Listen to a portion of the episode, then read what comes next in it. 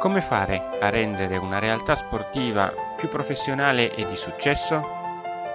Sono Andrea Annunziata e questi sono i miei consigli di sport marketing.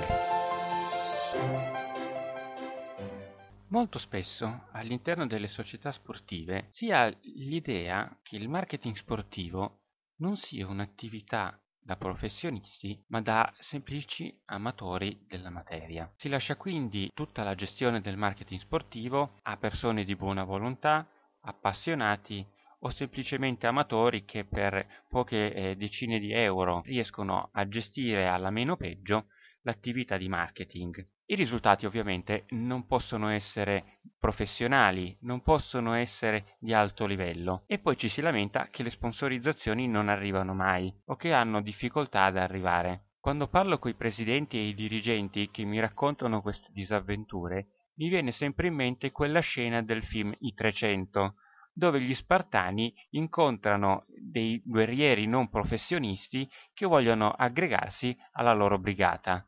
Vi ricordate la scena? Tu, dimmi, qual è il tuo mestiere? Sono un vasaio, signore.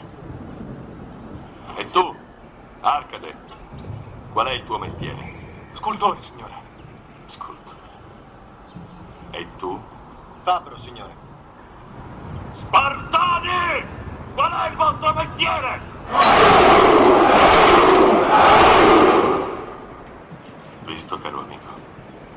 Portato molti più soldati di te.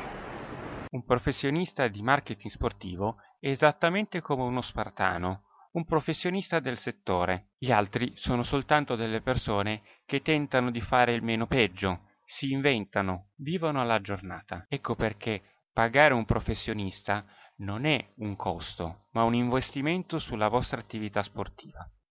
È qualcosa che fa la differenza. Pochi spartani possono fare molto, pochi professionisti o un solo professionista possono fare la differenza all'interno della tua società sportiva. Pensaci.